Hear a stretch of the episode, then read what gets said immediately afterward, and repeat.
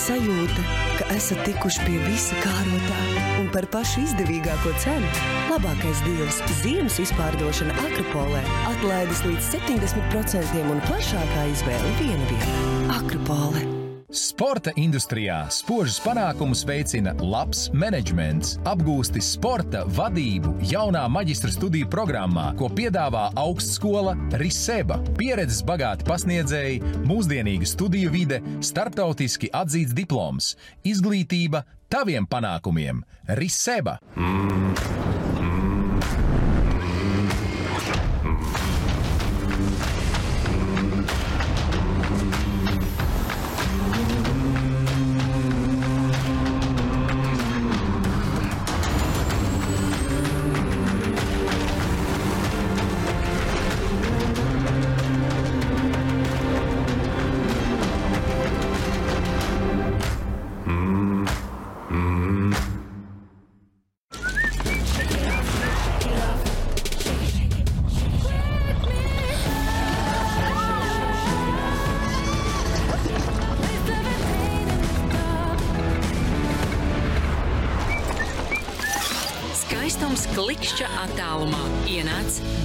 Douglas.CLV.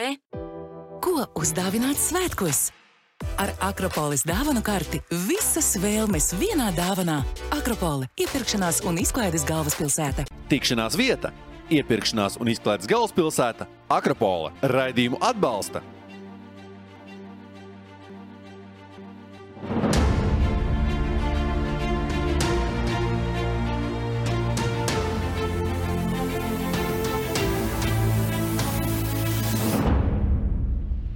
Es esmu tagad šitāds te. Es tur to, zinu, kā ir kaut kādi bonus naudas, nopērk mašīnas, nopiet, no, nu, tas, tas brīvdienas. Es tur tā svinu, svinu, visi forši, visi krūti, tur meitenes šurpu turpu. Tu iedod četrus pasaules čempionu titulus vai naudu? Ko tu ņem? Tagad? Jā. Rallijā droši vien manā skatījumā Mārtiņš Sesks ir pagaidām vienīgais, kurš, pa kuru mēs varētu vēl turēt īkšķis, ja kuram varētu tās lietas sanākt. Būs? Bet, un tad, tad ir tie, piedodiet pa leksiku, bet paķkali ķiķi, ja. Tādi lielie akropolis vai sardīnijas. Bet tīri aiz savas cieņas es to nevarēju izdarīt. Uzmest vienu draugu. braucat uz kādu no pasaules čempionāta posmiem rallijā, tad noteikti ieplānojiet aizbraukt uz servisu parku. Bet man bija jāsavāc budžets. Man bija jānāk ar savu budžetu komandā Cik? iekšā. Man liekas,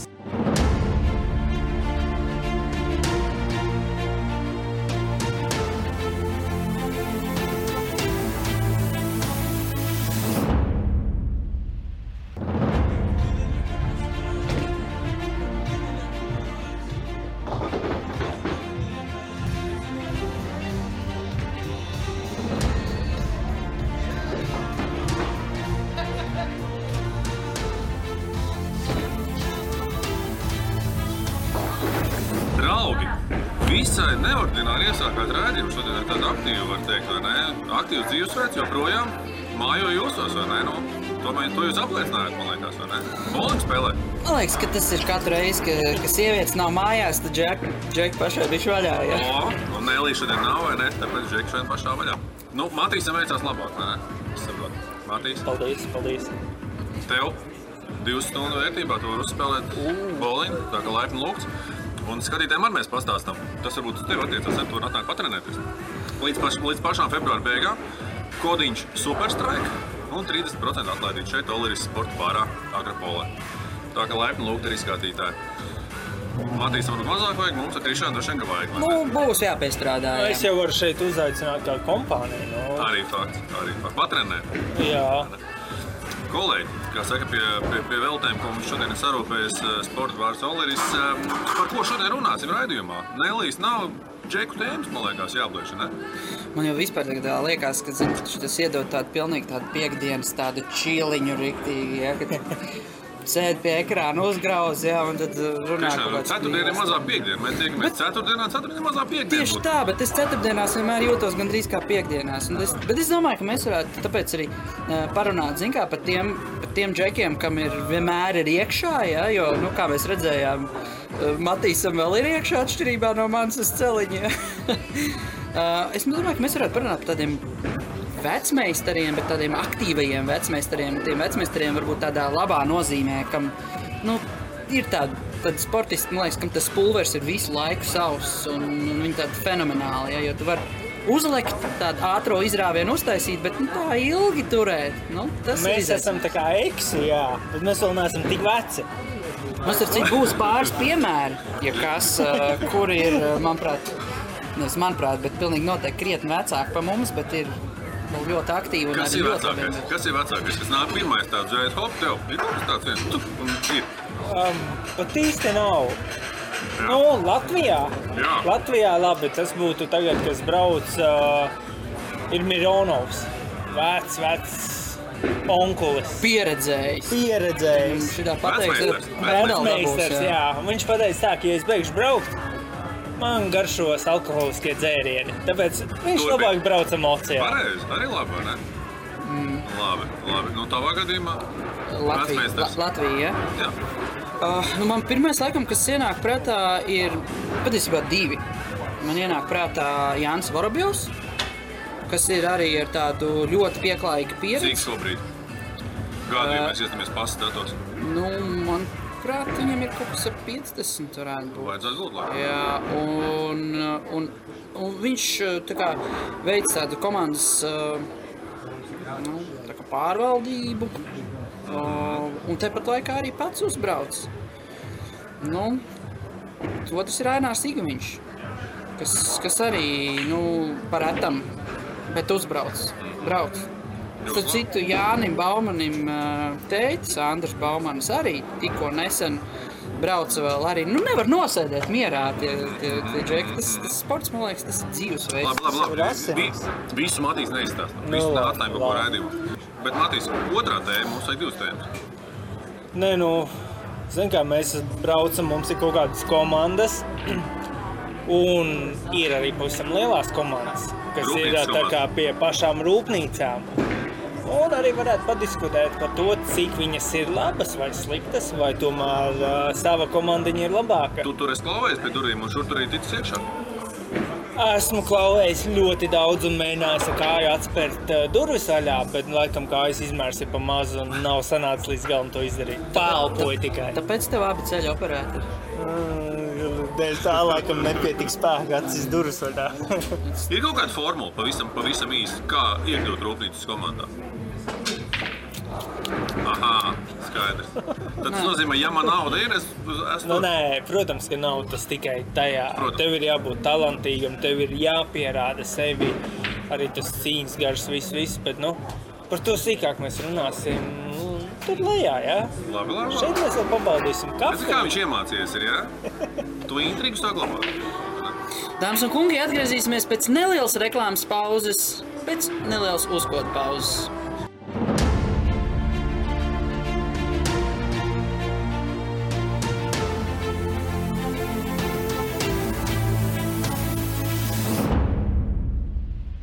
Laipni lūgt iepirkšanās izklaides galvaspilsētā Akropola sporta sarunu šovs X jūsu uzmanībai. Ar mani kopā gribēju teikt, kā ierasts, bet nav kā ierasts, vai ne?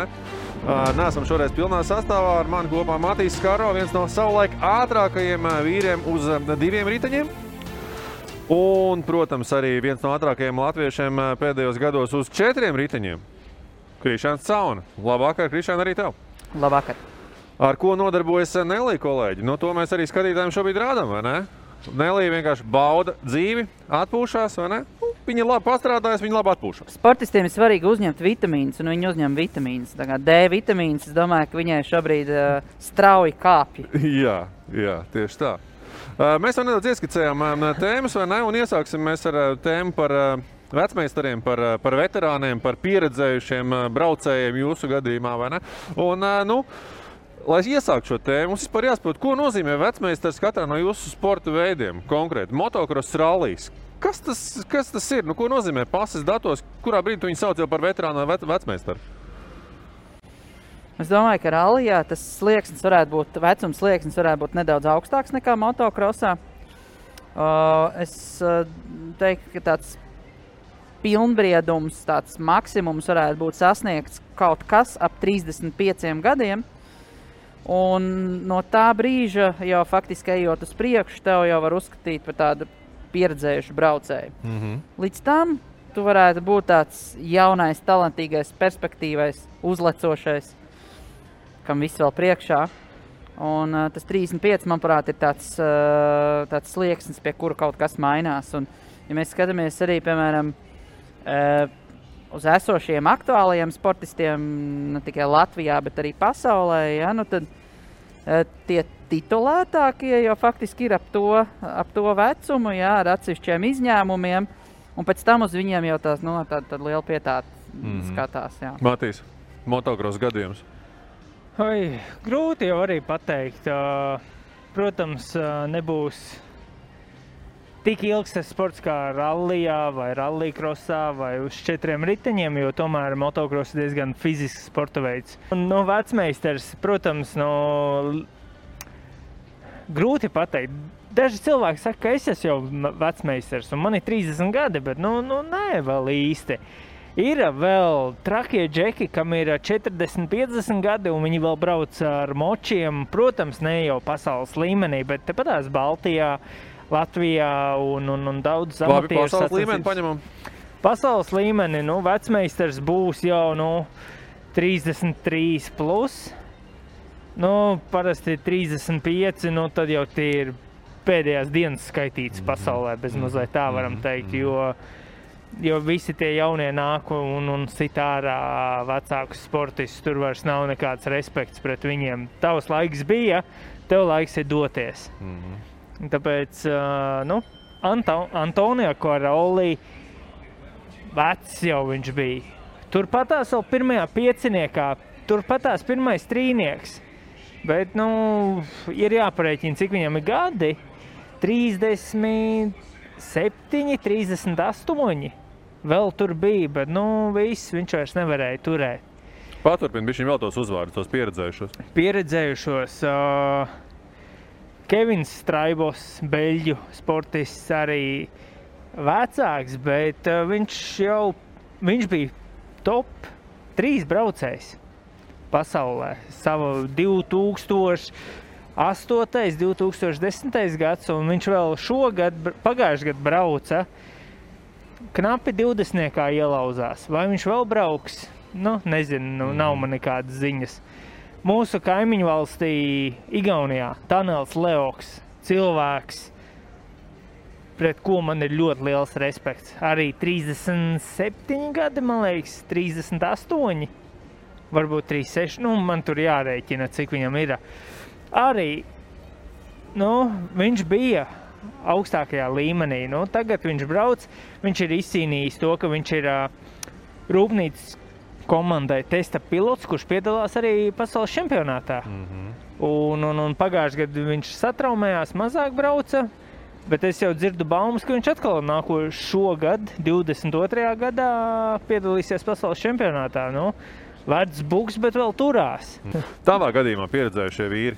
Uh, nu, ja mēs skatāmies tādu pasaules līmeni, man atkal gribētu salīdzināt droši vien uh, tādus divus superlielos milžus, pirmo formulu un ralliju, ja, jo, jo tur ir diezgan manāmas tās uh, atšķirības.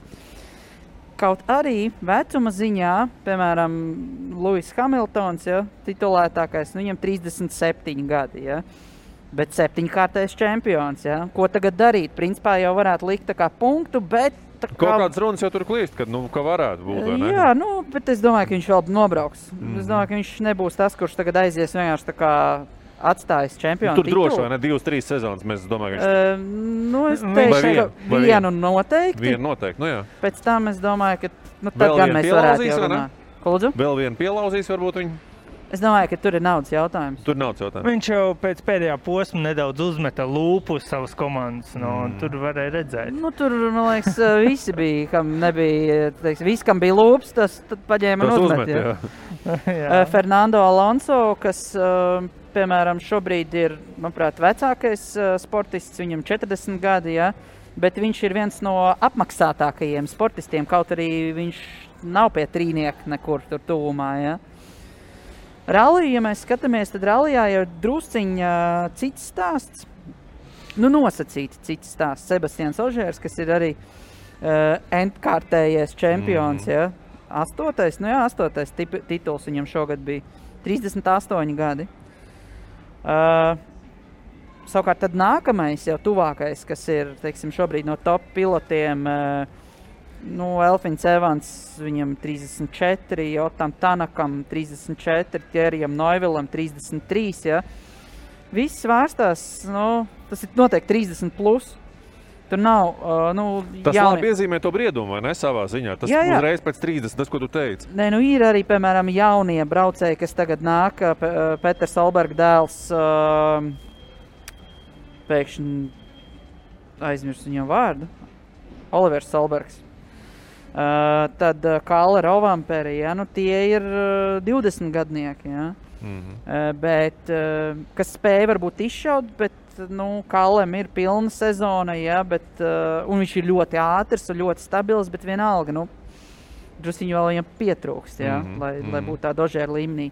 Un tad savukārt ir Sebastians Loips, kurš ir vienalga ar siltu pulsu un sausu pulveri. Ja, 47 gadi, ja, kura M-sports tikko atkal beidzot dabūja līgumu ar viņiem, un viņam nākamgad arī būs uh, tiesa daļēja programma, bet ar ļoti labu atalgojumu. Mhm. Un, uh, nu, tie atalgojumi arī, nu, manuprāt, uh, Loebam ar kaut kādu. Es domāju, viņam būs kaut kādi 4, 5 rallija. Es domāju, viņš saņems nu, 50%, varbūt pat vairāk nekā kāds, kas saņem pa visu pilnu sezonu. Mhm. Mhm. Kā, nu, un tad tā trepe, attiecīgi, ja mēs skatāmies, tad aiziet jau faktiski pēcāk, tad aiziet uz kaut kādiem noteiktiem seriāliem. Nu, vai nu tā ir šoseja, uh, vai kaut kāds ikonisks sacensības Lemāns, ja, kur, kur, kur visi grib piedalīties, kas tāds vienreizējs pasākums.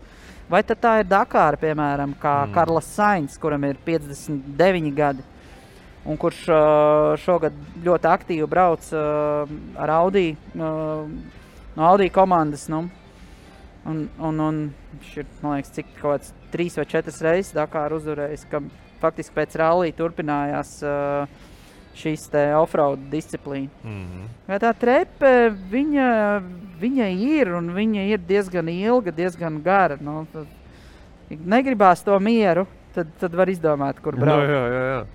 Klau, kas, kas ir tās lietas, ko viņi varbūt at, atļaujās vairāk? Nu, teiksim, nezinu, laikam, Matīs, tev, tev varbūt spilgtāk tur kaut kāda, nezinu, kontaktcīņas trasē. Ko viņš atļaujās ārpus trases vairāk nekā tur varbūt viens otrs jaunais.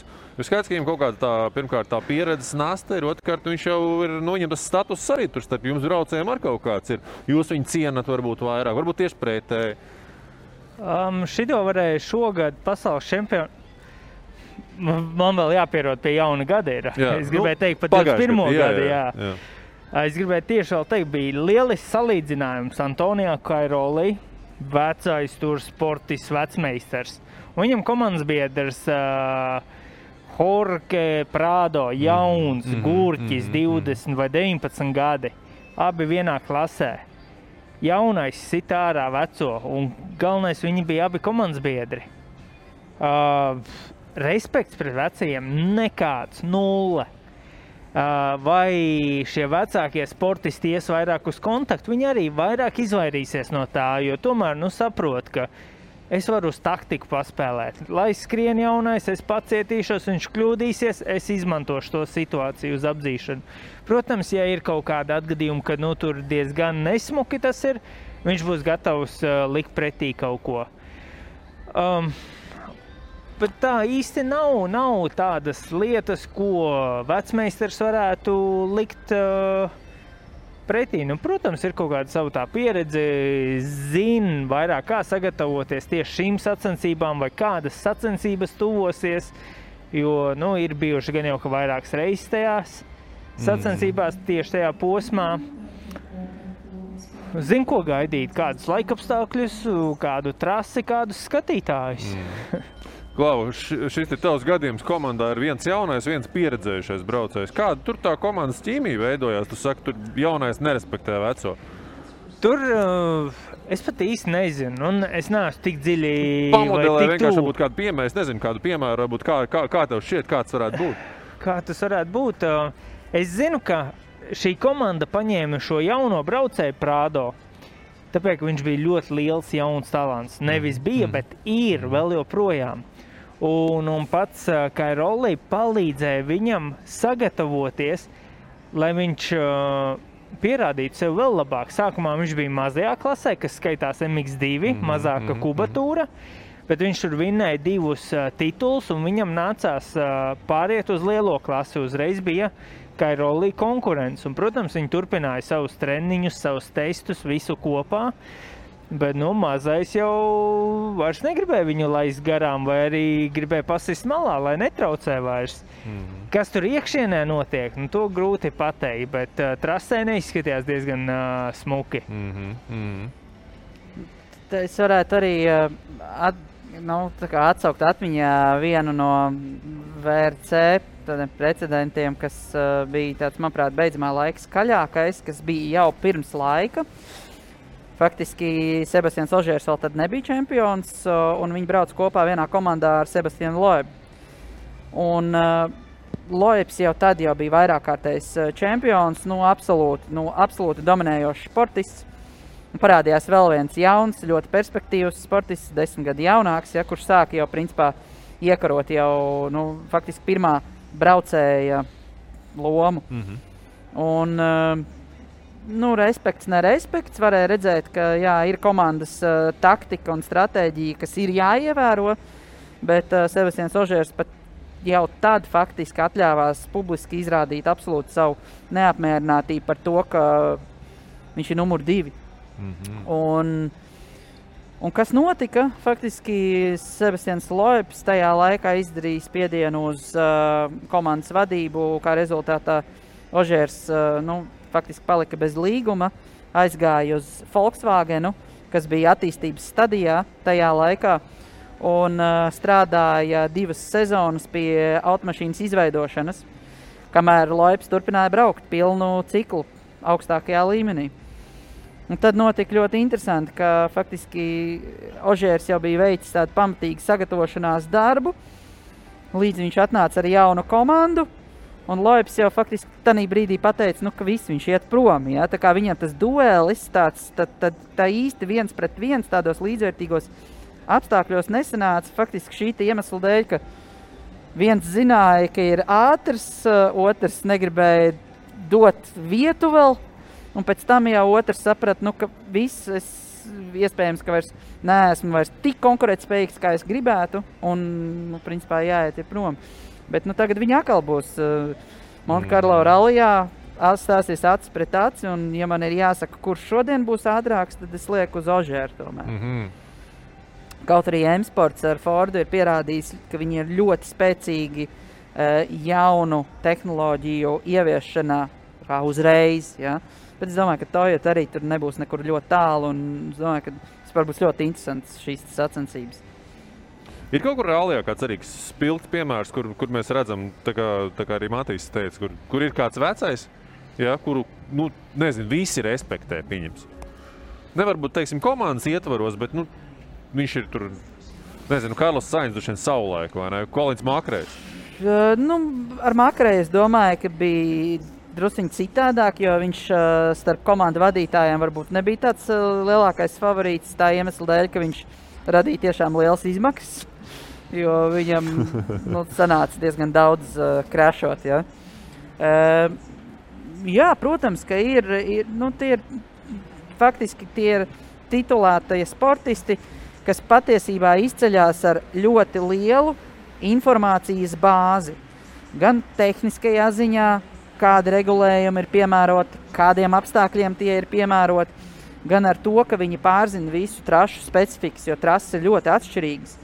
Tas pats uh, Loeps, ja, kurš nomainīja faktiski pusminūti pirms braukšanas ārā no servisa zonas, pateica, nē, liekam citas riepas virsū.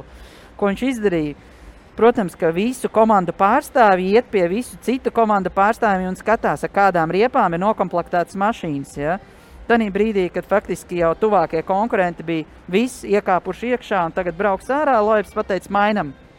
Un burtiski tas bija nu, sekundžu jautājums, ja, ka, ka visi vairāk nepaspēja reaģēt. Tā ja? ir viņa atbildība uzreiz. Ja? Jā, un viņš ļoti dabūja izrāvienu uzreiz tajā sekcijā.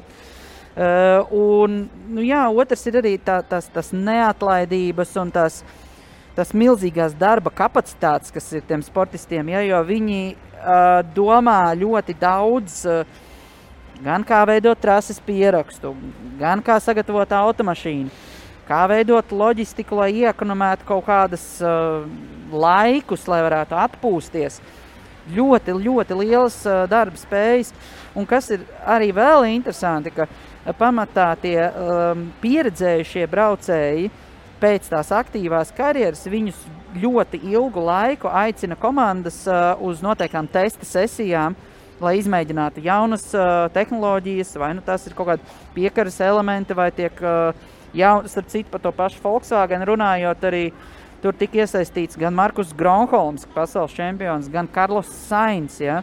Un Sainz pieeja ir vienmēr, nu, viņam, nu, es nezinu, no braucējiem, tad, man liekas, pedantiskākais braucējs liekas, ir Karls Sainz, kas ir tāds. Es domāju, ka viņš nav ērts kā tāds sadarbības partners, jo viņš uzstās noteikti uz to, ka viņam vajag to savu, bet viņš panāk to rezultātu. Ja? Mm -hmm. Nepavēlti no tāda zīmola kā Volkswagen, Audi, ja izvēlās tagad viņu.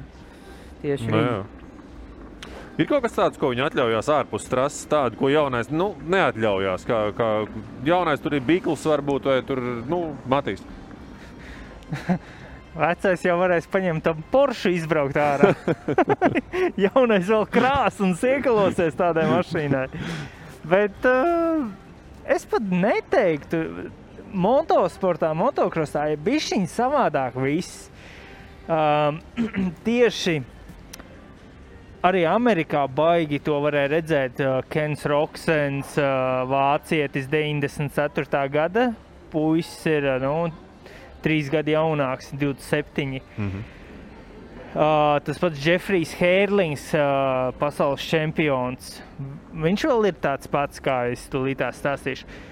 Un ļoti daudz tādu jaunie, viņi ir jauni, viņi ir sasnieguši kaut kādus rezultātus. Viņiem patīk, es esmu tagad šitāds te. Es tur to, zinu, kā ir kaut kādi bonus naudas, nopērk mašīnas, nopiet, no, nu, tas, tas brīvdienas.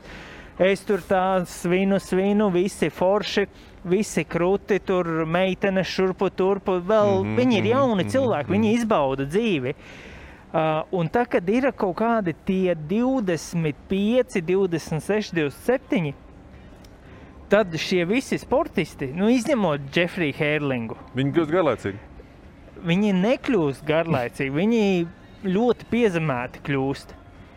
Ir draudzene, vai jau ir ģimene, ir kaut kāda, vairs nav tur Porsche, varbūt tās ir, vai tur BMW, vienalga kas. Nu, ir forša mašīna, mm. bet jau ir būsiņš, ar ko aizbrauc uz treniņu, kur viņš var pārģērbties. Nevis kaut kādā mazā savā sporta vāģī atbrauc uz treniņu, un tad domā, kā es varu ielikt tur somu, lai es varu aizbraukt uz treniņu. Mm. Cik gados tu kļuvi piezemēts? Es. Viņš vēl nav kļuvis piezemēts. Nē, tā nav busiņš vēl. Busiņ? Nē, man nav bijusi neviena sporta mašīna. Nu. es neesmu vēl palicies augšā. Jā. Un, um, jā, un tad šie sportisti vairāk saprot to, ka viņi jaunībā bija ļoti liela talanta un viņi spēja parādīt rezultātu un uz tā izvilkt. Tāpēc jauns vēl tā dzirkstēle, tās as, tā asins ir tik karsta, ka varēja visu izturēt. A tie 25, 26, 27 tie gadi, ka viss sāk mainīties, ka tu tiešām saproti, ka man ir jāizdara daudz vairāk nekā mans konkurents izdarīs, mm, lai es viņu apdzītu. Mm, mm. Uh, un un tad arī visa dzīve viņiem samainās. Zini, kā ir tagad arī to pašu Kenu Roksenu, skatos, sieva, bērniņš, viņa sacensībās, viņš vinnē, viņš paņem mazo līdzi tur uz piedestālu. Vairāk tā kā, novērtē savu, savu laiku, ikdienu. Ir treniņš, pēc tam pavada. Vairs tur nav Instagramos, tur tusiņš tāds vai šitāds, vai vēl kaut ko dara. Tā kā, Mm. nu, tā ir interesanti. Es tikko sapratu arī tādu interesantu, man liekas, tāda, tāda iezīme ir. nu, Tas droši vien ir tāds no cilvēka raksturī, no rakstura atkarīgs, ja, bet ir arī piemēram tie braucēji, kas ir jau sasnieguši kaut kādas noteiktas lietas, un kuri būs vienalga vairāk tendēti uz naudu. Nu, Jā. Es nezinu, man atkal divi piemēri nāk prātā. Tas pats uh, Lūsis Hamiltons, ja, kurš es domāju, ka šobrīd ir tās spekulācijas par to turpināt vai neturpināt. Ja. Nu, viņam ir 35 miljoni vienkārši sezonas honorārs. Ja. Bet ir iespēja dabūt vēl. Nu, tad, tad, Kāpēc nepaņemt? Nu, Kāpēc it kā nepaņemt? Ja? Vai tas pats ā, Ots Tanaks, ja, kurš arī pasaules čempions, ja, un kāpēc faktiski viņš pārgāja uz Hyundai? Arī faktiski dēļ naudas, kaut arī viņam, manuprāt, Toyotā bija ļoti labvēlīgi apstākļi, lai turpinātu to visu. Un uh, faktiski viens no tiem galvenajiem nosacījumiem viņam bija pārējot uz Hyundai, ka viņa uzņēmums, uh, viņa komanda uh, kopā ar Marko Martinu varēs uh, nodrošināt visu teikt, customer programmu uh, VRC2 kategorijā, kas ir milzīgs apjoms. Mm -hmm. Un īsnībā viņam no šīs komandas algas, ko viņš saņem, kas ir, ja nemaldos, kaut kas zem 4 miljoniem, varētu būt. Viņam ir vēl vismaz tikpat, ja ne pat vairāk no tā, ko viņa uzņēmums nopelna uh, ar šo papildus uh, biznesa nodrošinājumu. Mm -hmm. Nu, tā ir arī attieksme. Ja? Tas ir Jā. bizness, kā tu to lietas visu kopā. Nē, ja? tas pats jau arī mums motokrosā. Viens ir kā talantīgs braucējs, bet viņš man liekas, ka nekad pa pasaules čempionu netika Gautērs Paulins, Francis. Mm. Bet viņam bija arī menedžers, un viņš pats bija tik. Viņš tā tiecās uz naudu. Viņš varbūt netika labākajā komandā, bet viņš bija ļoti labs braucējs, ļoti talantīgs. Man liekas, ka viņš bija pasaules vai Eiropas čempions BMX, un tad viņš pārgāja uz motocrossu. Un viņš bija viens no vislabāk Tad atmaksātājiem. viņš negāja, viņš negāja uz titulu, viņš gāja uz naudu. Mēs varam tā teikt. Nē, viņš tā kā gāja, bet viņam vienmēr kaut kas pietrūka, lai būtu. Bija labāki braucēji. Tas pats Kairolī, tas pats Hēdlings uh, un vēl daudz citi sportisti. Bet viņam bija vienmēr viss salikts tā, ka es pat biju dzirdējis baumas, ka komandas uh, tur maksāja pāris miljonus viņam sezonā. Mm. Un tad tā liekas, nu jā, varbūt pasaules čempions Hērlings varētu saņemt tādu, bet ne jau top 5 braucējs. Bet mm. vai nu viņam menedžers, vai viņš pats mācīja visu tik galā, viņš pelnīja to. Čādi man Matīs uzvedināja tikko uz, eh, es atcerējos pirmo eksu sezonu, kad man bija tāds provokatīvs jautājums. Tituli vai nauda? Profesionālam sportistam. Jums tituli vai nauda? Ko jūs ņemtu? Skaidrs, ka tas nāk kopā visbiežāk. Bet, tomēr, ja tev iedod četrus pasaules čempionu titulus vai naudu, ko tu ņem? Tagad? Jā, Tagad.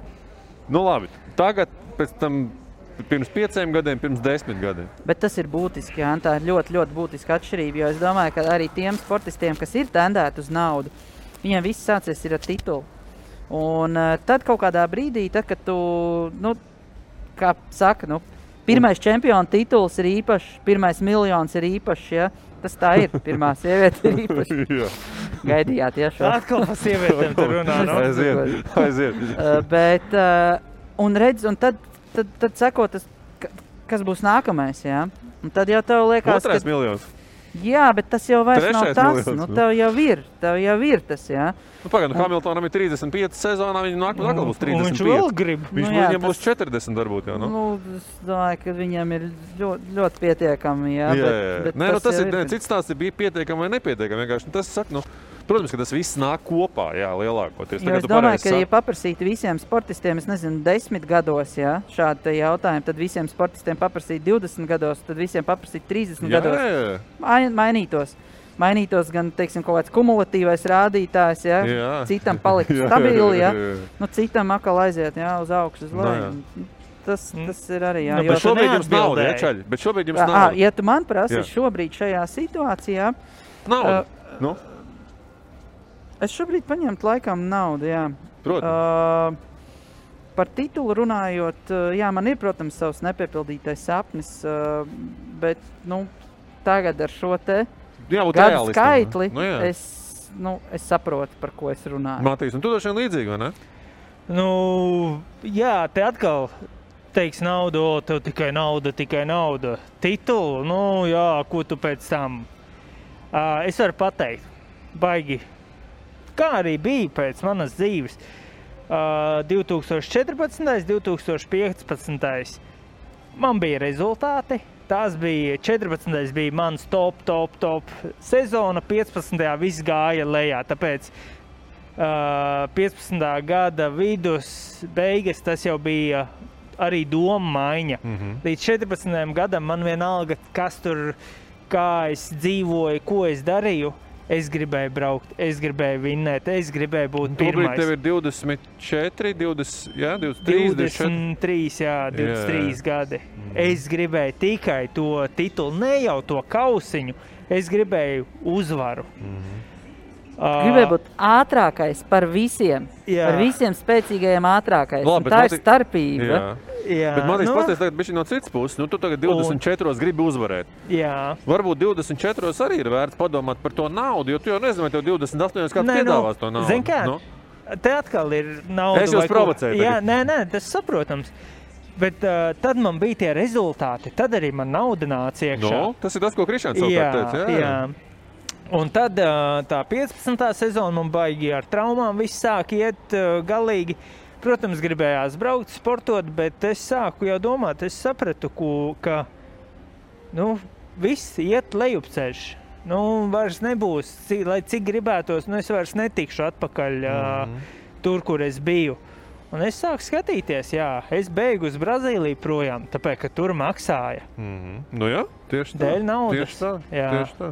Daudz, nu, protams, kas ir daudz, nu, kaut ko iegūst. Bet ļoti daudz arī zaudēja tikai dēļ naudas, dzenoties pakaļ. Tāpēc tā ir tāda slīdena, Jā, jā. slid, slidens diedziņš, kur var paslīdēt ne Jā, redz, tajā, nu, faktiski, jo vecāks tu kļūsti, jo, jo vairāk tu liec uz bankas, tā teikt. Ja? Un tajā brīdī tas čempionu tituls tev var maksāt visu.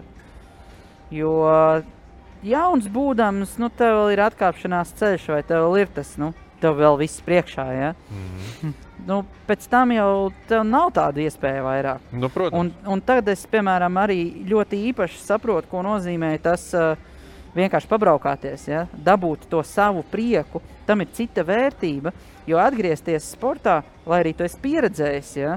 bet tu negribēsi atgriezties kā viduvējība. Nekad.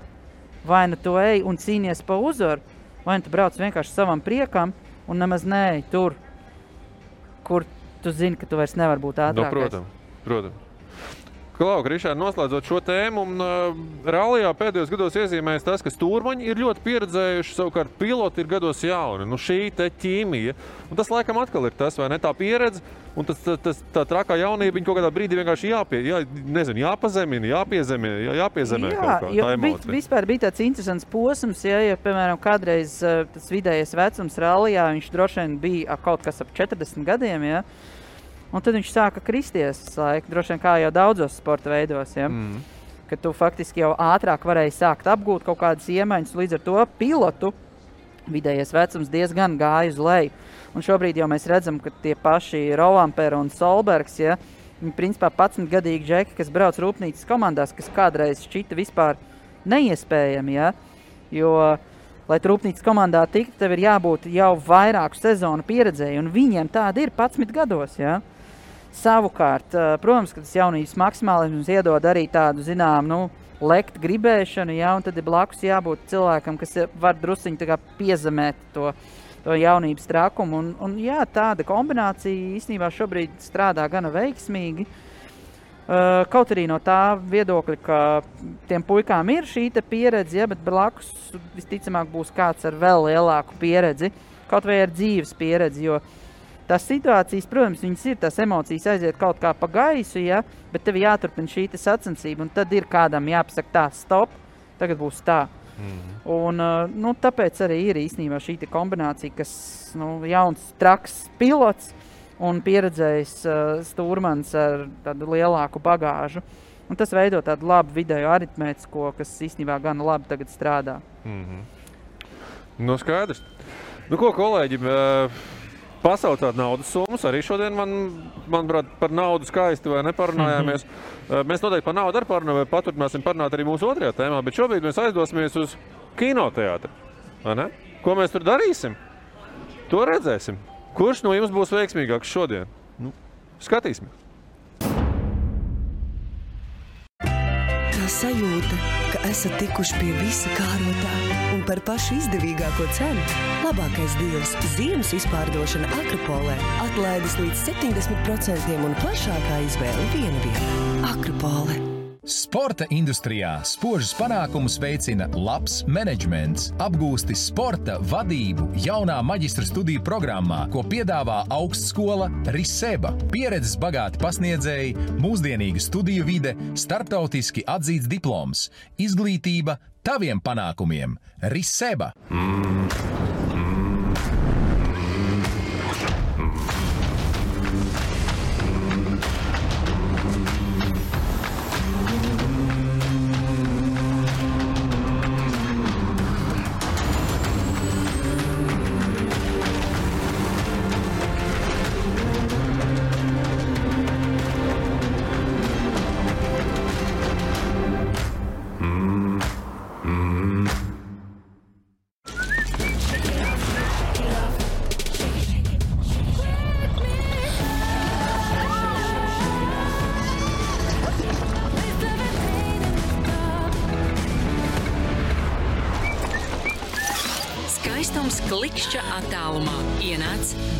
Douglas.CLV.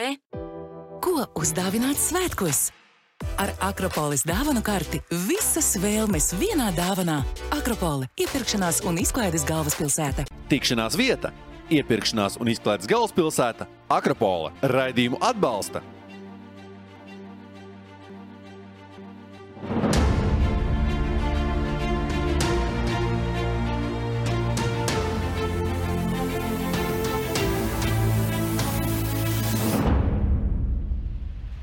Nu, ko, draugi, vīru kompānijā šodien nedaudz atvēlkam elpu esam ieradušies, kur otro reizi jau šajā sezonā Apollo kino. Kā jums attiecības ar kino sezonas gaitā? Atcerieties sezonas sākumu, vai ne? Matīs, es zinu, ka ir apmeklējis, vai ne? Ir iztērējis, kā saka, savus dāvanu kartītes, šodien būs iespēja iegūt atkal, kā saka, jaunas, vai ne? Es uzreiz saku, ka šoreiz uzvarētājs tikai saņems, bet, nu, saņems uzreiz pa brango. Ja? Nu, jūs varēsiet dalīties. pēc tam. Mhm, Mēs pacīnīsimies. Zin, kā, es zinu, ka tur ir uh, divas biļetes vienā ielūgumā vai dāvanā. Mēs To vienkārši iesim, uh, iesim Pareizi. kopā. Kopā, kad, kad tu beidzot reiz bija ar normāliem džekiem uz kino? Šodien! Jā, tieši tā. Tieši tā. Klau, kolēģi, man ir tādi pavisam vienkārši jautājumi sagatavoti. Šajā reizē tiešām vienkārši jautājumi. Es sāku ar pirmo vienkāršāko. Cik Apollo kinoteātri ir Latvijā, iekavās Rīgā? Nu, Divi. obā. Uzreiz, ja? Redzēju, ne, viņš nemaz nepiedāvāja, kurš atbildēs pirmais. Es, liekas, ka zinu, un tas ir trīs. Mhm, ļoti labi. Pareizi atbild divi. Oh, Jā, nu, trešais būs. ā, Trešais nu, būs. es jau vienkārši. Jā, Zināt, kur būs? Rīgā. Viens ir gaidām. Es- Akropolē, viens ir Spicē. Nē, Spicē nav tas? Nē. Nē, viens ir pa, ā, Rīga plaza. Jā, precīzi. Bet Ā, labākais, jā, bet es- labākais es- ir ak- Akropolē, vai ne? Pirmais un labākais Jā. ir Akropolē. Labi, Krišāns izvirzās vadībā. Tātad. Ā, Kad, at, ā, kad tika atvērts pirmais? Te man liekas, precīzi. Precīzi ne? Mēs, mēs vienojamies uzreiz, tas ir 19. gads. To es jums pasaku. Sieviešu dienā.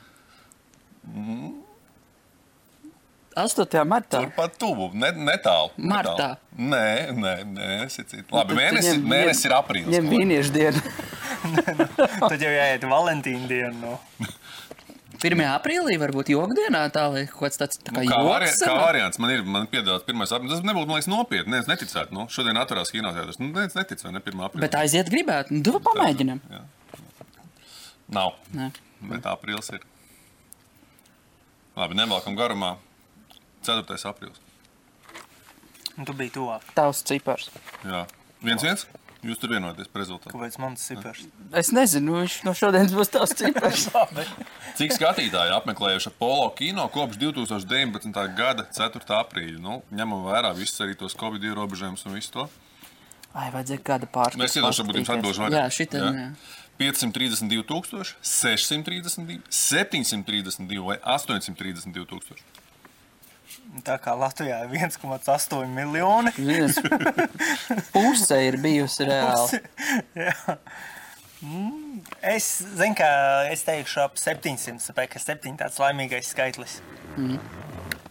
Paldies! Kāpēc man neprasīja? Nu, ko, ko tad viņš atbildēja pareizi? Nu, ko, nu? Nu, bet divi viens, jā. Matīs izvēlēs kraukšķīgo vadībā. popkornu. Uzēd. Ē, Cik filmas tika atrādītas, izrādītas Polo kino kopš 19. gada līdz 21. gadam? Nu, cik Paņemam līdz- atbilžu variantus šeit, vai ne? Nu, neņemam. Es tagad tev Vienkārši. Cik filmas? Es teiktu, ka 150. Nu, bišķi vairāk. nu, tad ir jāpasaka 200. Nu, Nē, labi, iedošu atbildžu variants. 350, 375, 400, 425. 425 uz maksimumu cik tur bija 300? 350, 375, 400, 425. 375. Nu, arī garām. Nu. Kas daudz, nu, pār... Tad eh, uh, tu, tu vinnēsi. Tad es vinnēšu. Šis labi punkts man 400. Nu, nevar teikt, ka es biju tuvāk, jo mēs abi divi norādījām fūzeli. Viens uz vienu. Kas mums ir rezultāts atgādāt? 2-2. 2-2. Labi, jūs paši skaidrat rezultātu. Kura no filmām ir skatītākā Polo kino kopš 2021. gada? Tā noteikti varētu būt kāda forša ģimenes filma. Skatītākā filma. Kopš. Visi tagad skatās, protams, aizkadrā vai ne, meklē kaut kādas atbildžu Jā, variantus. kaut kāda skatītākā filma. Vai te ir atbilžu varianti? Ir. Jā, nu, Jā. tad Zirnekļa cilvēks, James Bonds, dziedi, vai ne? Animācijas, ziniet. uz to es biju starp citu. O, vai Gucci nams? Es uh, teikšu, es tagad droši vien, ka to pateikšu drusciņā priekšā, bet es liecos domāt starp zirnekļa cilvēku un uh, James Bondu. Kāpēc? Tāpēc, ka dziedi ir relatīvi jauna filma, Gucci nams ir arī relatīvi jauna filma. Viņas, man liekas, jau paspējušas ieskrieties. 21. gadā James Bonds pašās beigās iznāca. Vai paspēja visi 700 tūkstoši cilvēku atnākt? Nu, Bet viņš, ka iznāk, tad iznāk. nu, no malas izstāsta, tad divi kino eksperti satikušies. Jā, jā. Nu. Es, es liktu uz Spidermanu.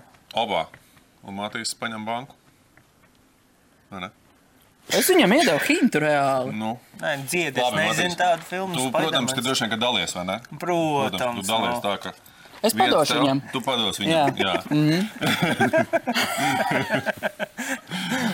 Mhm. nu, ko? Paldies. Laipni lūgt. Apollo kino, jebkurā laikā, divas biļetītes katram no jums. Es jau ceru, ka es arī tikšu pie kādas. Uh, Nu, Mēs aicināsim Protams. Gaidi. beig- beigās varbūt tikšu pie divām filmām. Jā. Tā kā paldies jums. Tāds kārtīgs, kā saka, tie kino ekspertu satikšanās šī bija, vai ne? Tiekamies jau pēc brīža studijā. Sajūtos gandrīz kā dita rietuma.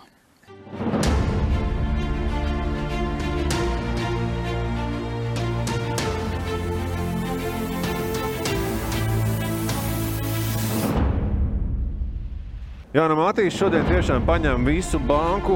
Uzvar viņš eh, bowlingā.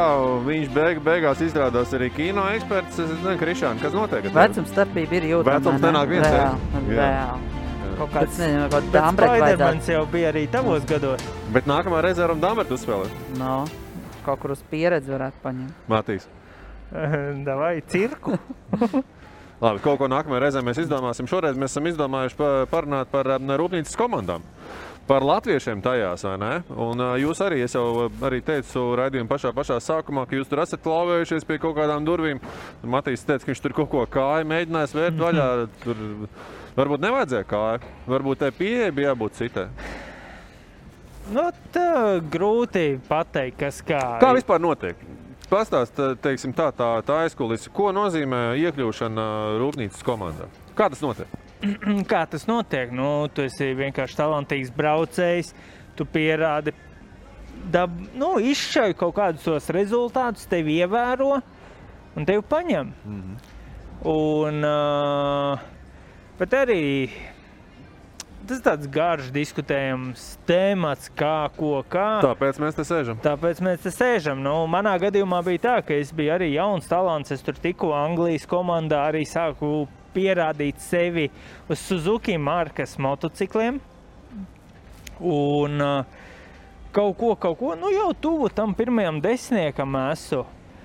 Uh, Eiropā, kas ir Latvija? Nu, Krievi vien ir.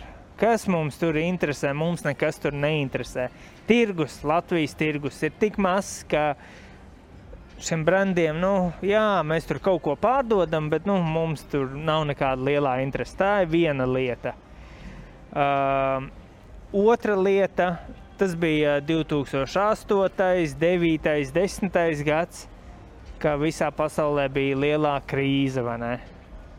Visiem uh, sportistiem nogrieza algas, budžetus komandām nogrieza daudz ko, nogrieza sponsori, ļoti daudz atbira. Vairs nevienam nekas īsti neinteresē, paņem papildus. Un tad, mainīja, tad nāca tā trešā lieta, kad bija iespēja man tikt rūpnīcas komandā. Bet man bija jāsavāc budžets. Man bija jānāk ar savu budžetu komandā cik, iekšā. Cik?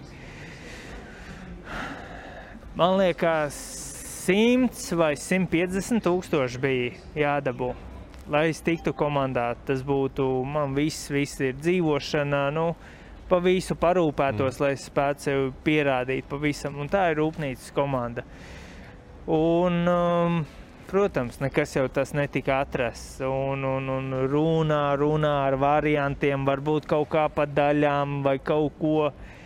Bet uh, Nu, nesenāca. Nekādu tā. variantu būtībā toreiz savākt tos 100 vai 150. Nekā, nekādu? Nekāda. Es saku, mēs tur taisījām tādus uh, kā, dokumentus, kā parādīt, kas es esmu, gāju pie sponsoriem, visu runāt, uzstājos tur. Ļoti daudz ko darīju. Un nulle rezultāts. Tāpēc, ka nav, nav tie kontakti tur augšā, valstī, kur pateiktu viens cilvēks, šitien vajag. Un, un, un no tādiem privātiem uzņēmumiem tā tomēr paliela summa bija un, un vispār nekas nesanāca. Protams, paliku, cīnījos savā komandā, mazajā centos pierādīt sevi, pierādīt sevi tālāk. Tiku līdz KTM komandai, kur arī sākumā bija vienkārši privāta komanda, vienkārši cilvēks ar zelta sirdi kam patīk sports, kas vienkārši redzēja, kā es cīnos, Matīs nāca pie manis, braucam. Mēs bijām privāta komanda. Nekas, viņš arī sapņoja tur rūpnīcas atbalstu. Bet ar mani, ar manu komandas biedru, mēs pierādījām rezultātus. Nākošā gadā viņš devās pie KTM rūpnīcas. Nu, it kā kaut kādu mazu atbalstu dabūja. Es biju trīs gadus tajā kom komandā. 2012. bija pirmais, ka mēs sākām parādīt kaut ko. 2013. dabūjām vēl vairāk, ne, nu, to pirmo atbalstu mm. no. KTM, kaut kādas nu, pavisam sīkumiņus. Viņš skatās kā daļais rūpnīcas atbalsts. Ja? Jā, bet pilnīgi minimāls tā, ka nu, kaut kādu detaļu tur iedeva, ko nevar īsti nopirkt, kaut kas nedaudz savādāks. Un uh, atkal pateicoties rezultātiem, rūpnīcai redzot, kā mēs gribam vēl attīstīties. 14. gadā mēs jau bijām daļai rūpnīcas atbalsta komanda. Mm -hmm. Un tad arī motoram citas detaļas, tur uh, sistēmai, kompjutora sistēmā arī tur citas uh, programmas iekšā, ko mēs nevaram tā apskatīties tikai caur rūpnīcu. Viņi tur uzstāda priekš mums, tev būs šitais tagad. Amortizatori savādāki visu to jūta starpību. Mm. Un, uh, un tas bija arī mans tāds uh, pīķa gads, kad, kad bija ļoti labi rezultāti. Jā. Mm -hmm. Ieelponē nedaudz par ralliju. Mēs redzam, tie mazie tirgi, jā, protams, tas droši vien ir kaut kāds sava veida mīnus, ne, bet Igauni rallijā ir un viņi daudz tur. Es arī patiesībā līdz brīdim, kad uh, Ots Tanaks nenoslēdz reāli līgumu ar Uplītas komandu. Bija ļoti Neticēja. skeptisks par mm. to, Mhm. ka kādam izdosies uh, no mazajām valstīm vispār tikt uh, tur. Jo tas, uh, tā atšķirība starp Rūpnīcas komandu un visām pārējām ir milzīga. Milzīga. Viss un kaut kas. Lai vienalga, lai cik labas un attīstītas un lielas un pilnvērtīgas būs pārējās komandas, viņas nespēs konkurēt ar to, kas ir rūpnīcas komandās. Nu, tas, nu, tā ir kaut vai elementāra Cita matemātika. pasaule. Jā, tā ka tiešām bez variantiem, jā, nu tur ne, nekā. Pilnīgi, pilnīgi, absolūti. Un, protams, ka katra sportista mērķis ir uh, nu, teiksim, tie, tie divi soļi, tie divi beidzamie soļi. Droši vien ir tādi, ka tikt rūpnīcas komandā un izcīnīt pasaules čempionu titulu. Ja? Nu, un tad, tad ir, nu, tad es faktiski jau izpildīju to. Un uh, Ots Tanaks faktiski apgāza to, ka mazas valsts braucējs var būt rūpnīcas komandas braucējs, un viņš ir rūpnīcas komandas braucējs. Turklāt viņš ir bijis vairāk rūpnīcas komandas braucējs. Un, uh, nu, jā, jāsaka, gan, ka te ir arī liela loma spēlē nu, pati valsts, pati sabiedrība kā tāda. Ja, jo, ja Latviju var uzskatīt par basketbola valsti, hokeja valsti, ja, visu cieņu futbolam, ja, bet paskaties pats uz savu futbolu. Un, uh, tad, uh, Droši vien, kad Igauni uzreiz var teikt, ka viņi ir autobraucēju valsts. Un tāds arī tiešām ir. Tur tas ir ļoti jūtams. Viņi tik ļoti lobē to savu braucēju numuru viens, ja, kas bija pirms tam, tas bija pašā sākumā Marko Mārtiņš, kas bija pirmais Igauns, kas principā izbruģēja ceļu arī Otam Tanakam. Viņš ir šobrīd viņa menedžers, ja. viņiem ir kopīgs bizness, šī te, uh, klientu programma, kas ir pastarpināti Hyundaiam, zem Hyundai. Tas ir kopā gan Otam Tanakam ar Marko Mārtiņu, un tur viņi, kā es minēju, pelna diezgan labas summas. Uh, tad bija Urmo Āvis mēģinājums arī iesprāgties uh, Suzuki komandā. Viņš tur kaut ko pabrauca. Ja? Un tad nāca Ots Tanaks, kurš beig beigās izcīnīja vispār kaut ko Igauniem prātam neatveram un kļuva par pasaules čempionu titulu. Ja mēs runājam par latviešiem, uh, nu, droši vien, ka uh, rallijā mm, nu, vienīgais, kas, kas tā sasaista ar rūpnīcu, ir bijis uh, Mārtiņam Seskam ar uh, nu, daļēji ar Opeli, ja, kas bija arī principā privāta komanda ar nelielu uh, Opel rūpnīcas uh, komandas atbalstu, kas nu, kaut kādā brīdī apturēja to programmu, bet tagad zinu, ka viņi nu, teikt, atjauno šo sadarbību un viņam parādīsies jauna programma atkal. Un, uh, tad, kad mēs braucām, uh, mēs bijām arī daļa no M-Sporta, uh, kas ir Ford uh, komanda. Un tā bija reāla platforma, reāla trepe, faktiski uh, caur kuru tev tiek tiešām dot iespēja, nu, ja ne tikt rūpnīcas komandā, tad pietuvoties tam, cik tuvu vien tas ir iespējams. Bet, uh, godīgi sakot, nu, šobrīd tie sportisti, kas spēr jau pirmos soļus rūpnīcas komandās, praktiski visi iet ar savu budžetu. Nav neviens no tādiem sportistiem, kurš, uh, tā kā Matīs teica, izšauja ja, un viņu paņem. Nu, tā nav. Tagad eh, sports ir mainījies ar to, ka tu uh, tiec vērtēts arī ļoti pēc tā, kāda ir tava stabilitāte.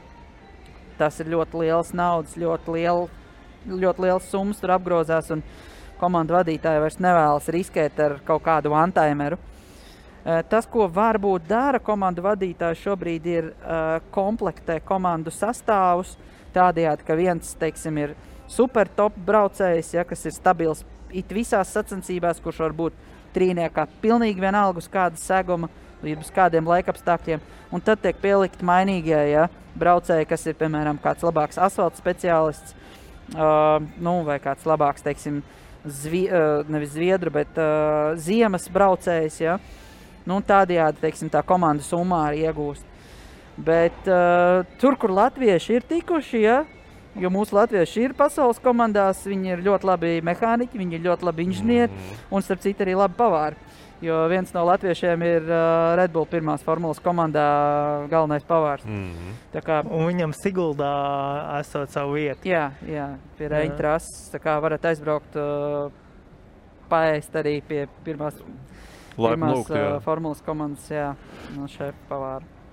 Kā ir ar tiem, nu, teiksim tā, viņš ir super talants, varbūt nu, Latvijas. Ir, vispār bijis tāds viens super talants, bet nu, viņš tikai tāpēc, ka viņš ir Latvijas, viņš nu, nekur nav ticis.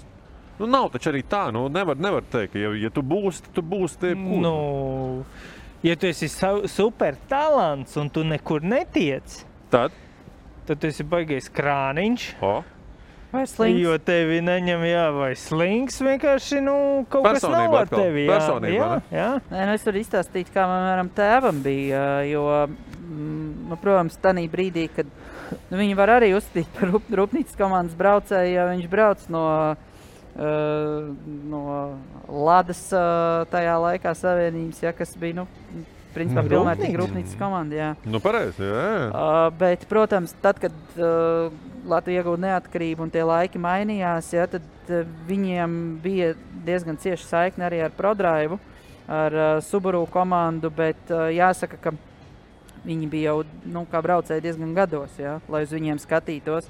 Kaut gan tad, kad viņi brauca uh, gan Ang Anglijā un pēc tam arī Zviedrijā, tad uh, bija noteikts lietas, kuras uh, ProDrive komanda jautāja tieši viņiem. Ja, viņu viedoklis tika ņemts vērā, bet, nu, protams, ka reāls līgums tur jau vairs nu, nebija par to runa. Mm. Bet, bet tādējādi, jā, nu, Latvieši tur ir bijuši un viņi tur ir. Un, principā, šobrīd, ja mēs skatāmies, uh, nu, Rālijā, droši vien manā skatījumā Mārtiņš Sesks ir pagaidām vienīgais, kurš, pa kuru mēs varētu vēl turēt īkšķus, ja kuram varētu tās lietas sanākt. uh, Būs? Es ceru. Es ceru, mēs visi ceram. Nu, tas, Bet vai būs, reāli. tas vai būs vai nebūs, es domāju, ka to viņš pats parādīs. Nu, to neviens cits kā viņš pats un viņš pats. Nu, neviens to cits neizdarīs. Mm -hmm. Mm -hmm. Tur ir, tur ir mm, tas ir milzīgs darbs, un ne tikai automašīnā, bet arī ārpus automašīnas. Ne tikai garāžā, arī ārpus garāžas, un ne tikai Excelī, Mm -hmm. bet arī ārpus Excel tabulām. Jā. Visu laiku ir jābūt kaut kam vairāk nekā parasti, tāpēc ka visi tur grib būt. Un arī tie, kas tur ir, viņi, ticiet man, ne, ne, lielākā daļa nejūtās droši par savu pozīciju. Tur. Mm. Parunājot par naudu atkal.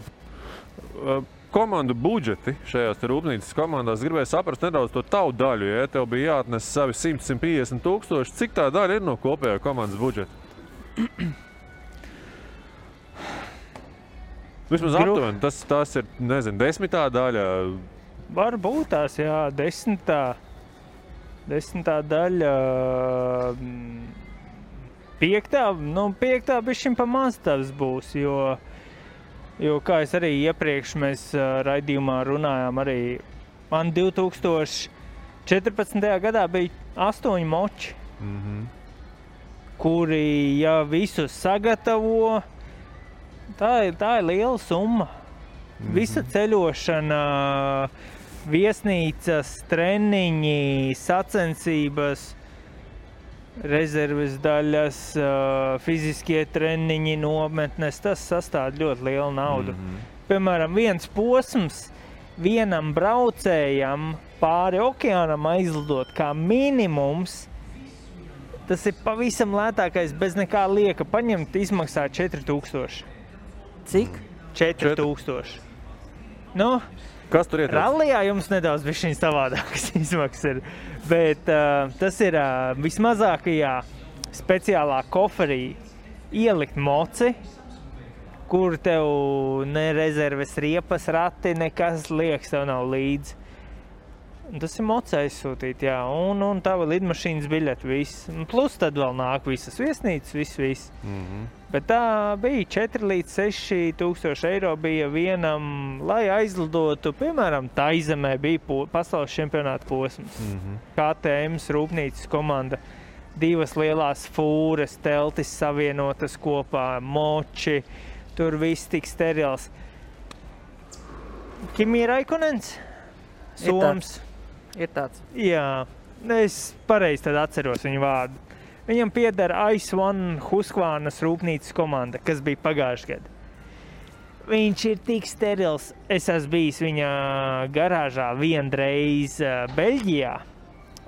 tur, kur komanda bāzējās. Bet es tiku tikai divus soļus ieiet iekšā. Tur bija tā, ka uh, bez mazā mehāniķis ar baltām zeķītēm drīkst staigāt. Tur, kur remontē močus, tur viss ir tik sterils. Motokrosā atbrauc fūra, izliek telti ārā, tur saliek plasmasas grīdas, lai viss ir smuks tīrs. Aizvan Raikonen komanda atbrauc ar fūri, tur izlaižās grīda no smagās mašīnas piekabes, paceļās stikli, jumts, kondicionieris, lai tur nav pa karstu, lai nav pa augstu. šis viss, šis viss maina to rezultātu trasē pēc tam. Bet tas vienkārši Nē, nē, tas skaidrs, ka to parāda. Jā, tā ir kārtība, tā ir disciplīna, Jā, protams. Vai maina rezultātu? Jā. Nē, nu, es esmu arī bijis komandā, ka tur ir tāds bardaks, un tu vienkārši sēdi, tu uzvelcies no tā, ka kāpēc, nu, kāpēc tik vienkārši lietas nevar būt mm. -hmm. sakārtotas. Bet ir kaut kādam vidusceļam jābūt. Jā. Uh, kā Raikonen komandā, varbūt tā ir otra galējība jau. ka Es pēc brauciena ar netīriem zābakiem nedrīkstu kāpt iekšā smagajā, jo es tur kaut ko sasmērēšu. Tad man, man jārunā mehāniķi, ko man bļaut viņam, gan jau kā arī negribētu. No, tur ir jābūt kaut kādam tādam balanciņam, bet uh, budžeti ir dažādi. Es savā laikā, kad vēl mēs braucām, kad es biju Angļu komandās, nu, tur bija arī budžets kaut kā 200 līdz 300 tūkstoši eiro. Jā, tāds gada budžets. Pasaules čempionāts tikai pa Cik Eiropu. posmi? Cik posmi? Mums bija 18, 19 pasaules čempionāta posmi. Jā. Plus vēl Anglijas čempionāts, 8 posmi. Plus vēl man gribējās Tas ir mājās. visā tajā budžetā. Jā, plus vēl man mājās gribējās vēl aizlidot, startēt manas publikas priekšā. Mm. Tā kā, nu, beig, beigās, kad savākās kopā, tad tur kaut kā 25 mači pa sezonu, nu nemaz jau tur tas, tas cipars. Jā, nu. Uz Nu. vieniem, vienām sacensībām es klausos vispār tāds uh, pieklājīgs cipars, nu, tā sadala. Nu, protams, jo nevar paņemt tādu vienu sacensību ārā, jā, tā, protams, kad, ja tu rēķinās tikai uz vienu sacensību, bez kādām tur amortizācijas maksām, vai, nu, kā tālāk, tas Paņemam pilnīgi piemēram. citādāk, jā, Par nu, budžetiem, par kārtību, par nekārtību. Par Pasaules bardaku. čempionātā, lai tu brauktu priekšpēdziņas klasē, tas budžets uh, uz sezonu, kur gan nav 18 uh, sacensības, bet uh, ir kaut kādas 6. Ja, tas, uh, tas budžets ir nu, kaut kādi 160 līdz 180. Nu, tad atkarībā no tā, kāds Ā, papildus tūkstoši vai miljoni? Tūk, tūkstoši, tūkstoši. Oh. uh, tas ir atkarībā no tā, kādus uh, teikt, cundurus tu pats tur sastrādā un kādas ekstrus tu pats vēlies. Uh, un kādas treniņu programmas tu vēl papildus izvēlēsies. Ja? Tas, ir, tas nāk tam papildus klāt. Mm. Bet, nu, tas būtu tāds minimums, ar ko ir jārēķinās. Ja mēs runājam par lielajām VRC komandām, ja, jo Matīsam jau būtībā tā ir nu, augstākā klase, Nu jā, ja, nu par jā. ko mēs runājam, tur, protams, tāds komandas budžets kā tāds, viņš iet tur desmitos miljonu, nu, pilnīgi noteikti, ja, vienas sezonas laikā, jo, principā, šīs mašīnas, ja, es nezinu, tas vispār arī būtu interesanti saprast, kā jums mainās kaut kādas, nu, nu labi, jums šasīs nav, bet rāmji noteikti atkarībā no tās, kāda trase ir, ja, varbūt, ka ir kaut kas, nezinu, Nu, viņam atšķirīgs. astoņi moči, nu. Nē, Nu, bet tas ir regulējumi visticamāk. Jā, tur, teiksim, Tas tā- vairāk pie amortizatoriem pārsvarā ir standarta ra- mocīts, ko tu nopērci veikalā. Tas rāmis tāds arī ir. ā, Viņš arī principā Jā, nu, lūk, jā. tad, piemēram, uz nu, okay, labi, šasī, piemēram, par aliju runājot, ja tā, tā, tā, atšķirība ir tāda, ka uz uh, asfalta būs uh, pilnīgi citādāka automašīna. Nu, labi, kūzavs varbūt būs tas pats, izsvarojums būs ļoti līdzīgs, uh, do, drošības karkas būs nu, identiski, ja? bet kad arī aiziet geometrija, piekara, transmisija, tas ir vispār pilnīgi. Pilnīgi kaut kas atšķirīgs, pilnīgi cits. Mm. Un tad viņiem ir vairākas automašīnas, kas ir uh, domātas tieši asfalta segumiem. Ja? Tad ir automašīnas, kas ir domātas, uh, nu, vai nu tas ir sniega segums, vai nu tas ir uh, vieglāka tipa grāmatas segums. Ja? Tad, tad ir tie, piedodiet, pa leksiku, bet kaleķiķi. Ja? Tādi lielie akropolis vai sardīnijas, uh, nu, nu, tādi iznīcinošie vai kenija. Ja? Tāda atkal tur ir kaut kas nu, pilnīgi atšķirīgs. Tad mm. faktiski uz uh, katru no šīm te, uh, segumiem viņiem ir uh, sava automašīna, nu, kur ir papildus tam vēl nāk noteikti kāda rezerves mašīna, ja testos kaut kas tiek iznīcināts, un tas arī veido to, ka tas viss ir tik ļoti dārgi. Par uh, tām sterilajām lietiņām, ja, kas ir motokrosā, Kimi Raikonen uh, komandai, es domāju, ka rallijā ir faktiski visām rūpnīcas komandām viņas ir tādas. Nu, M-sports, Fords varbūt ir ar drusku mazākiem budžetiem salīdzinoši kā ir Hyundai un Toyota. Tad viņiem ir tādas druskuļi piezemētākas lietas, ja, kas uh, tur fūras druskuļi vienkāršākas. Ja, tad ir piemēram šīs saliekamās uh, teltis, ja viņiem ir vienīgajiem bija piepūšamās, kas ir ar gaisu. Ja, kas, protams, arī vizuāli druskuļi savādāk uzreiz izskatās. Nu, var redzēt, ka ir tādas nu, piezemētas lietas. Bet kur viss uzreiz tā baigi izmainās, ir arī šie transatlantika uh, posmi, kad tev ir viss jāsakomplektē mazajos konteineros, jūras konteineros, un tad vienkārši jāsaliek viss ļoti kompakti, kuriem, kur viņiem ir speciāli risinājumi. Ja? Tur jau tas viss tā ļoti tā, tā līdzīgi sāk izskatīties. Mm -hmm. Bet, nu, jā, protams, visur arī paklājiņi ir izklāti, visur smaržo, viss ekrāni. Ja? Uh, nu, tas tomēr ir arī zīmols. Tur ir daudzi zīmoli, ja, un viņi grib sev parādīt labi. Nu jā, katram ir jābūt arī skatītājiem savā ziņā, vai ne? Jā, jā, bet tagad, kas ir ļoti interesants, ar citu, ja braucat uz kādu no pasaules čempionāta posmiem rallijā, tad noteikti ieplānojiet aizbraukt uz servisu parku, jo principā praktiski visās rūpnīcas komandās ir reāli iespēja iekļūt iekšā un ļoti tuvu, tā kā pirmajā formulā tev ir kaut kāds pitstops, kur tu vari iziet, apskatīties. Tad uh, rūpnīcas komandām rallijā šobrīd ir līdzīgi. Hyundaiam ir tāds otrais stāvs, kur tu vari uzkāpt augšā un reāli skatīties, kā notiekās visa darbība. Un Toyota arī ir ļoti tuvu, var pieiet un skatīties. Nu, M-sportam tur druskuļi tā atšķirīga tā pieeja ir. Jā, bet, bet kā, nu, tas ir tāds, nu, tu vari būt tur ļoti tuvu mm. un redzēt to visu. Cik pelna labāk ir rūpnīcas braucēji rallijā? Uh, droši vien, vis, nevis droši vien, pilnīgi noteikti spēlnošākais Sebastians Ožērs šobrīd. Viņam tā uh, pamata alga, pamata alga, tas tas, ko komanda maksā braucējiem. Un tad ir papildus, uh, faktiski visiem top braucējiem ir tie saucamie atvērtie līgumi, kur viņi var strādāt uh, katrs ar saviem uh, zīmoliem papildus. Ja? Un tas tādā, mūsu gadījumā tā ir tā naudas atnešana komandai, ja, kur viņi visticamāk kaut kā procentuāli kaut ko sadala. Mm -hmm. uh, bet nu, tā lielākā nu, tiesa paliek tomēr pašam braucējiem. Ja. Uh, un Sebastiāna Alžēra līgums gadā ir virs 4 miljoniem, kaut kas uh, nezinu, 4,1, 4,2 miljonu eiro. Es pieļauju, ka ar papildus privātajiem sponsoriem domāju, viņš dabūna vēl kaut ko apmēram to pašu. Pat tik Man, daudz, jā. Jā, jā jo viņam ir kaut kas ap 10 miljoniem gadā, kas viņam ir, un kādreiz tā summa, man liekas, bija pat vēl lielāka. Viņam bija uh, kaut kādi 11 miljoni sezonā. Mm -hmm. tad uh, Thierry Novils, manuprāt, ir otrs pelnošākais, kam ir zem 4 miljoniem, bet arī tur 3,8 vai 4 vai 4, pareizi, Alžēram bija kaut kāds 4,12, tad Noivilam ir 4 miljoni un Tānakam ir uh, 3,75. Es nezinu, kā tur tas viss sadalās, teiksim, ar nodokļiem, ja?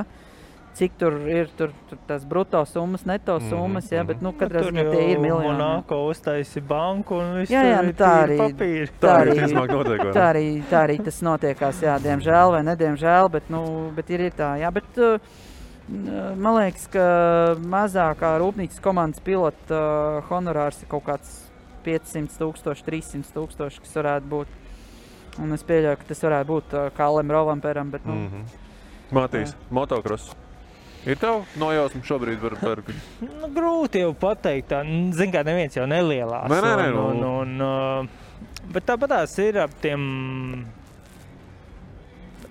pat grūti pateikt. Un, kad jau ir kaut kas tam pašam Jeffreyam Hērlingam, viņš ir tāds maksimālists. Ir.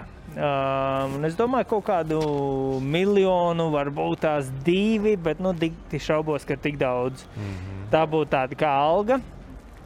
Zinu, Rally, rallijā tas ir diezgan brīvi pieejama tā informācija, ne? Nu tā.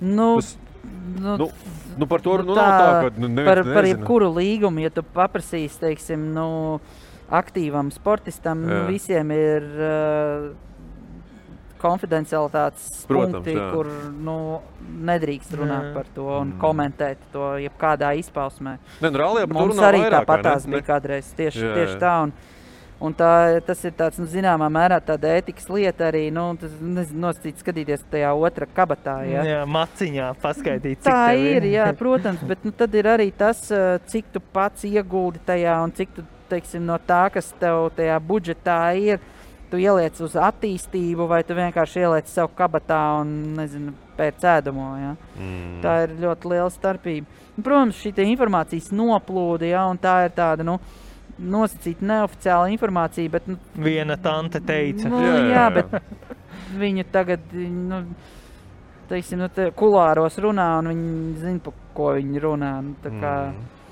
Ir kaut kādas lietas, kas ir apkopotas, nu, tādas, eh, nu, tā aptuvenas, jā, nu, Mm. braucēji tirgus arī ir aktīvs, viņš kļūst rudenī.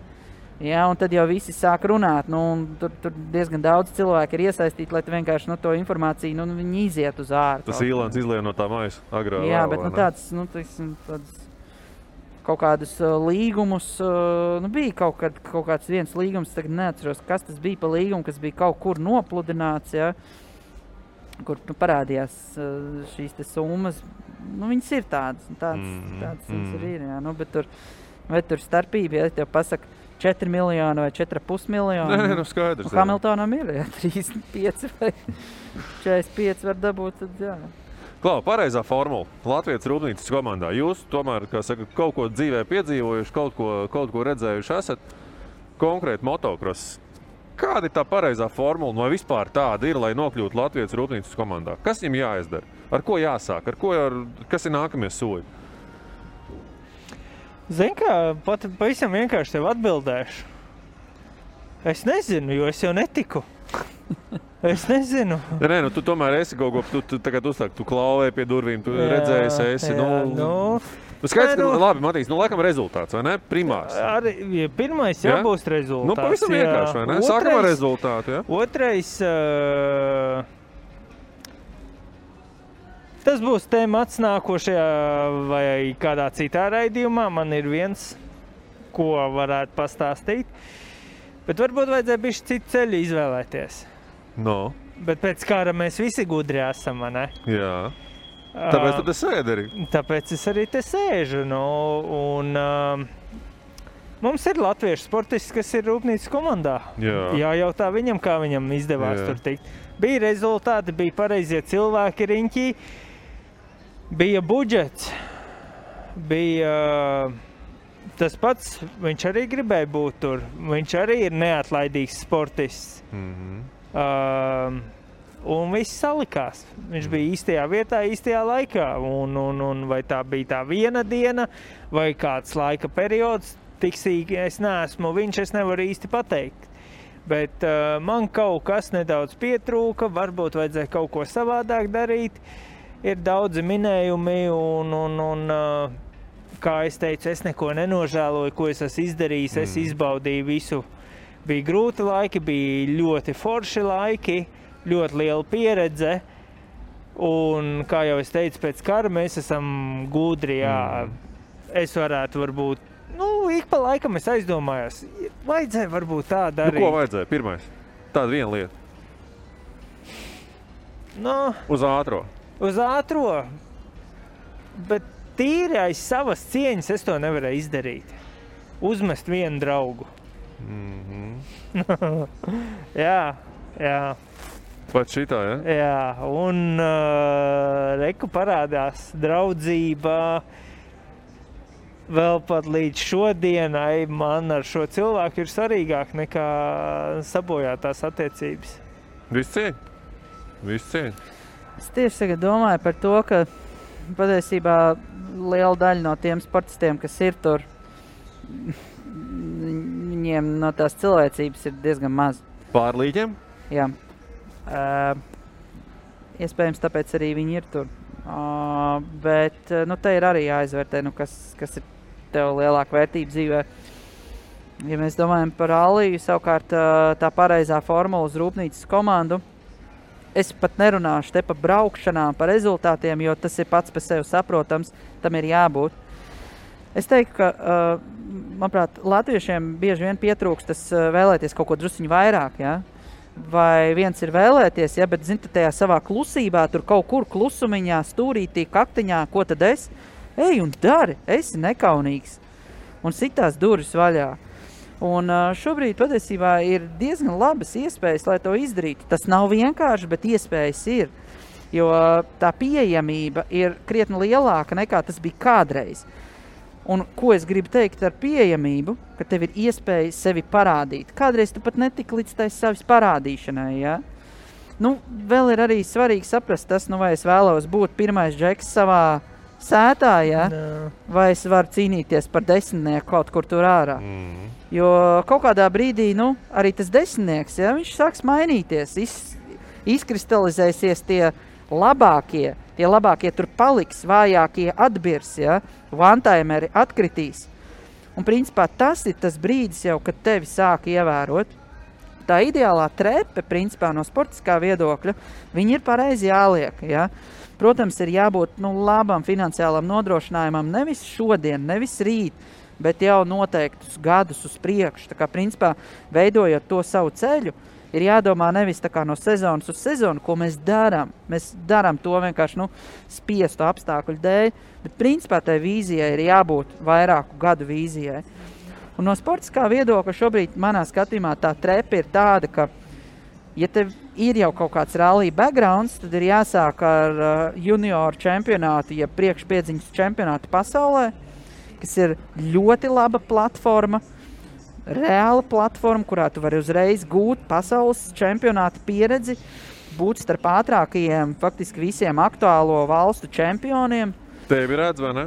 Tevi redz, tu esi uzreiz ļoti pietuvināts šajā gadījumā pie Forda komandas, pie tiem visiem cilvēkiem. Tu esi iekšā visā tajā mikroklimatā, kas tur ir, kas, kas un kā notiekās. Un tur jau tie, gan tie braucēji, gan tie funkcionāri, komandu vadītāji, viņi ir turpat. Un, eh, nu, tad, principā, tur ir arī drusku tādai nekaunībai jābūt, lai būtu labākam par visiem pārējiem. Lai tevi ievērotu, lai tevi pamanītu. O, nu, un, jā, un tad, tad, protams, vienā brīdī ir tas lielais leciens, kad tu pārēji no priekšpiedziņas uz 4,4. Un tad tās izmaksas vienkārši uzlec nu, kosmodromā. Ja? Tā kā ja mēs runājam par to budžetu kaut kādu tur. Pieņemsim 180 tūkstoši, ja, nu, tas, ir, tas ir vismaz reizes divi, ja ne pat vairāk. Un tas lēciens, piemēram, mūsu ekonomiskajiem apstākļiem, nu, nu, viņš tur baigi gatavam jābūt. Ja? Tā izšaut, lai tev tur ievēro, nu, nē, baigi nē. Mm. Uh, nu, bet, ja tu esi gatavs uz to visādā ziņā, tad ir jādara. Reiz man viens cilvēks teica, es arī tā kā vienmēr biju uztraukums kaut ko mēģināt jaunu vai kādu uzrunāt sponsoru, komandu vienalga. Ļoti labs cilvēks, kas bija ar mani daudz palīdzēja.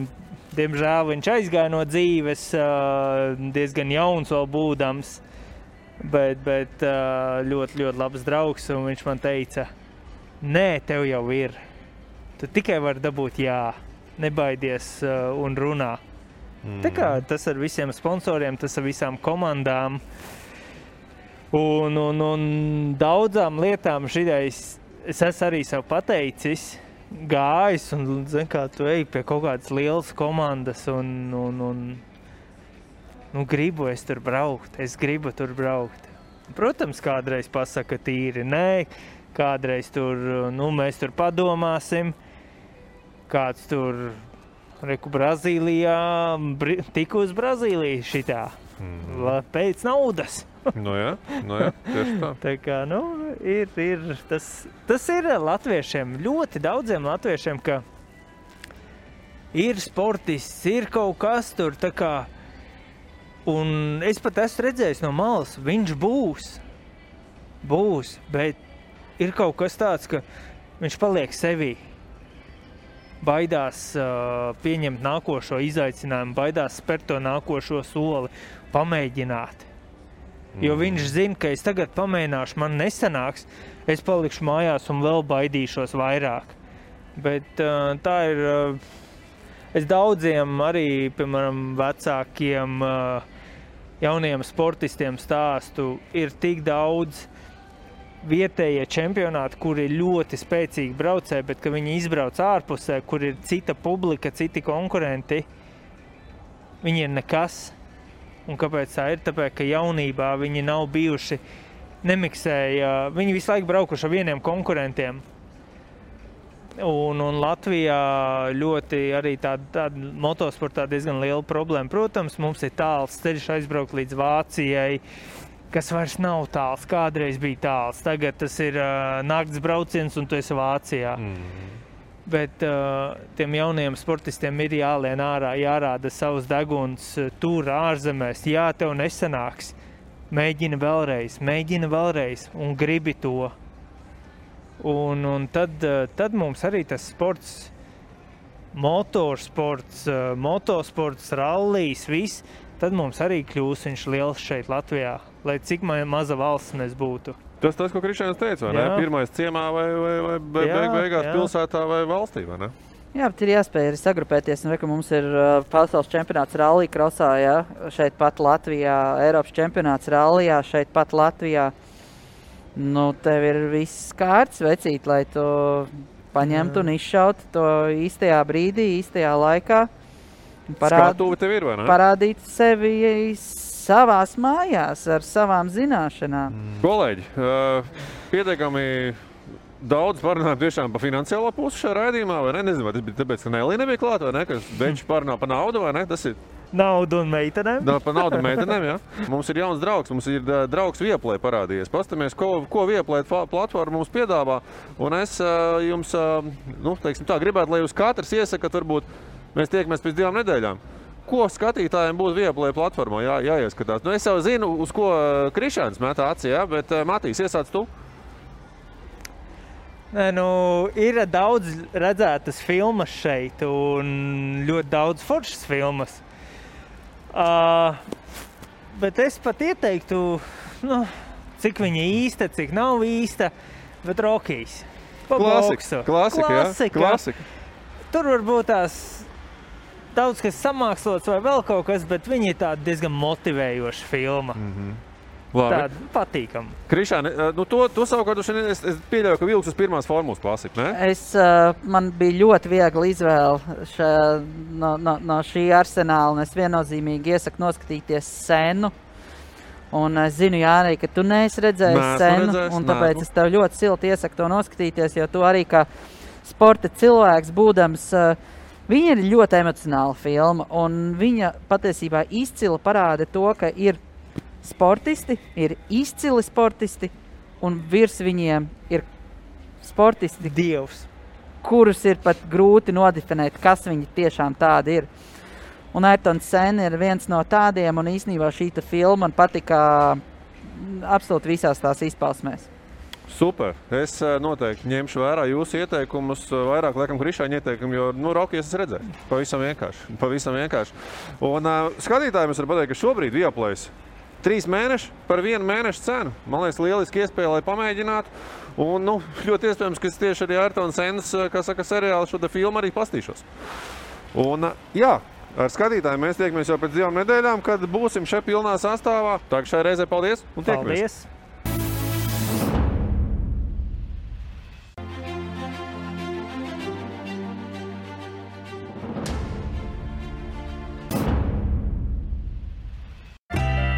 Sajūta, ka esat tikuši pie visa kārotā un par pašu izdevīgāko cenu. Labākais deals ziemas izpārdošana Akropolē. Atlaides līdz 70% un plašākā izvēle viena vietā. Sporta industrijā spožus panākumus veicina labs menedžments, apgūsti sporta vadību jaunā maģistra studiju programmā, ko piedāvā augstskola Riseba. Pieredzes bagāti pasniedzēji, mūsdienīga studiju vide, starptautiski atzīts diploms, izglītība taviem panākumiem Riseba. Mm.